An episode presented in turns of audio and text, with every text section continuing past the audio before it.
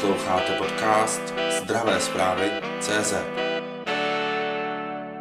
Byla to věc, která vznikla v podhoubí, protože jsme už léta o této tématice spolu na kongresech kardiologických a na kongresech tělovýchovných diskutovali. Takže já si tady jenom dovolím, že před 2 lety jsme měli kongres tělovýchovný v Ostravě a už tam jsme měli sekci sportovní kardiologie, protože ta tématika opravdu je potřeba ji řešit, takže to vzniklo z potřeby těch sportovců a těch trenérů a lékařů. Od kdy začala tato centra fungovat? Tak centra fungují. Vznikli jsme na začátku tohoto roku a teď, když společně, a teď, když můžu mluvit za své centrum v nemocnici Agel Třinec-Podlesí, tak v ten moment už máme rozvyšetřovaných a dokončených desítky pacientů, což mě moc těší, protože ten zájem je a spolupráce s lékaři v okolí je velmi dobrá. Naše centrum to nejsou jenom lékaři z Podlesí, ale máme právě takzvané externisty, kteří nám velice pomáhají, protože se tím zabývají a vykonávají skvělou práci. Čili zájem je? Já myslím, že zájem je adekvátní, ale málo určitě není a předpokládám, že časem, jak se o tom bude ještě více vědět, tak ten zájem bude ještě větší. Ale je třeba říci, že ty centra jsou jak kdyby nástavbová. To nejsou základní centra, že ano, já chodím běhat, teď mi tady něco píchlo, tak se přihlásím do centra. Takhle žádné centrum nefunguje, jak bych to tak nazvala, je to až terciální centrum. Každý občan má svého praktika, pak může za tělovýchovným nebo za kardiologem. A když tenhle ten uzná, že ano, potřebujeme do vyšetření specialistu, tak v ten moment jdeme do toho centra. Co je to tedy vrcholový sportovec? Vrcholový sportovec je zajímavá otázka, ale vyhláška v České republice vám to přesně definuje. A vrcholový sportovec ten, který pravidelně sportuje a reprezentuje Českou republiku a závodí. Takže tak nám to říká vyhláška. Jo, tohle je vrcholový sportovec. Kolik jich tady v Česku máme? Tak tohle číslo vám asi neumím říct, to bychom museli po svazech stáhnout, kolik tisícovek těhle máme, ale určitě to je na tisíce. Chci tady splňovat nějaká kritéria, která to jsou? A myslíte pro vstup do toho centra?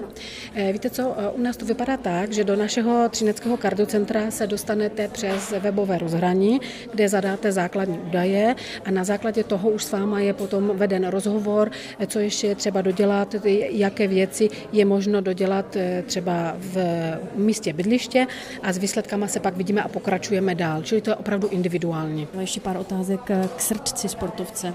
Jak se pozná? A srdce sportovce nebo atletické srdce, je to srdce, které je změněno právě tím pravidelnou zátěží, která je ve vyšších intenzitách. Jo, takže má svoje pravidla, jak se to může měnit. Jaké jsou první příznaky pro vyhledání vaší pomoci? Tak já myslím, že kdybychom řekli, že pro vyhledání pomoci obecně lékaře, každý sportovec právě když má bolesti na hrudi, je dušný, má bušení srdce neboli palpitace, tak to jsou věci, které určitě patří k tomu, aby se spojil se svým lékařem.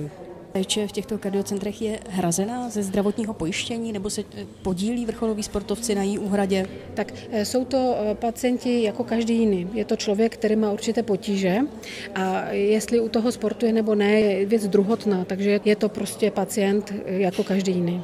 Ta 4 centra uspokojí poptávku? Tak to teprve uvidíme. Tak jak řekl docent Tuka, předpokládáme, že se budou připojovat další centra, že tohle bereme jako pilotní, ale jedou přes celou republiku, jak si všimnete, od nás Třince až po Prahu, takže uvidíme, jak se to bude vyvíjet, ale já si myslím, že ještě nějaká centra určitě přibudou. Jak vypadá taková péče o vrcholové sportovce v zahraničí? Tam taková centra mají? V různých státech to mají různě řešeno.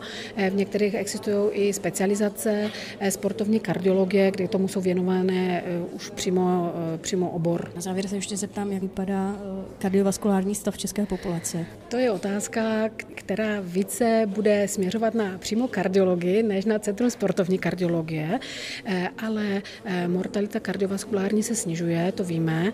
Je otázkou, jak vypadá situace pohybová v této populaci, jo? Protože jestli se podíváme, jestli se populace hýbe více nebo méně než před léty, tak to už teď můžu říct z vlastní zkušenosti, běžná populace z mého pohledu se hýbe méně, protože nám tam chybí taková ta, tomu se říká habituální, čili denní pohybová aktivita a zase na druhou stranu, ale máme sportovce, kteří se extrémně hýbou a tam už je i potom riziko nějaké, že někdo bude závislý na tom sportu, něco takového existuje. Takže Takže tady si myslím, že je třeba informovat běžnou populaci, že opravdu zvyšme tu svoji běžnou pohybovou aktivitu. Choďme po schodech, když nás neomezuje pohybový aparát. Jezdíme na kole do práce, když to jde, když to je schůdné. Vystupme z tramvaje nebo z metra o zastávku 2 dřív a pojďme pěšky, abychom opravdu těch 10 000 kroků prostě za den měli. Zaujala mě závislost na sportu. Můžete to ještě specifikovat? To pak zase je otázka, kterou nebo ty pacienty už musíme předat kolegům z psychiatrie, protože tak, jak je závislost na čemkoliv, tak může být i závislost na sportu. Jo? Tak potom jsou lidé, kteří každý den musí nějakou aktivitu, třeba i extrémní, mít, protože bez ní se cítí špatně a potřebují léčbu na druhou stranu. No. Jak vzniká taková závislost? Ty příčiny jsou multifokální, je to prostředí, dneska máme, všichni chceme sportovat, je to velice pozitivní, že jo, na pědestal se to klade, když někdo sportuje a pravidelně sportuje a je v tom borec, takže je to určitě tlak rodičů na to, aby nedej bože byli strašně hubeni a tak dál, taky určitě má svoji roli, takže si myslím, že když ten člověk k tomu má predispozice, tak se tam prostě může dostat. No. Setkáváte se s takovými případy, kolika lidí se to ročně týká nebo dětí? Tak já můžu říct jenom za moji zkušenost, když se starám o sportovce, tak bych řekla, že to je jako 2%. To není hodně. Jo, ale musíme vědět, že to existuje. Jak se tedy taková nemoc léčí? No tak to už musíme předat do péče psychiatru, protože to je závislost. Jo?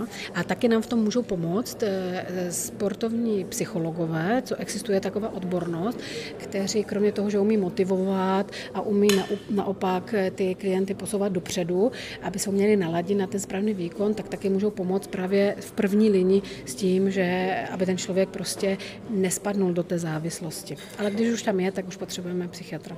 Čili týká se to více dětské populace nebo té dospělé? To si myslím, že jako studie na to neznám, jako procentuálně, ale myslím, že to více bude u těch dospělých a dospívajících než u dětí. Sledujte zdravé zprávy.cz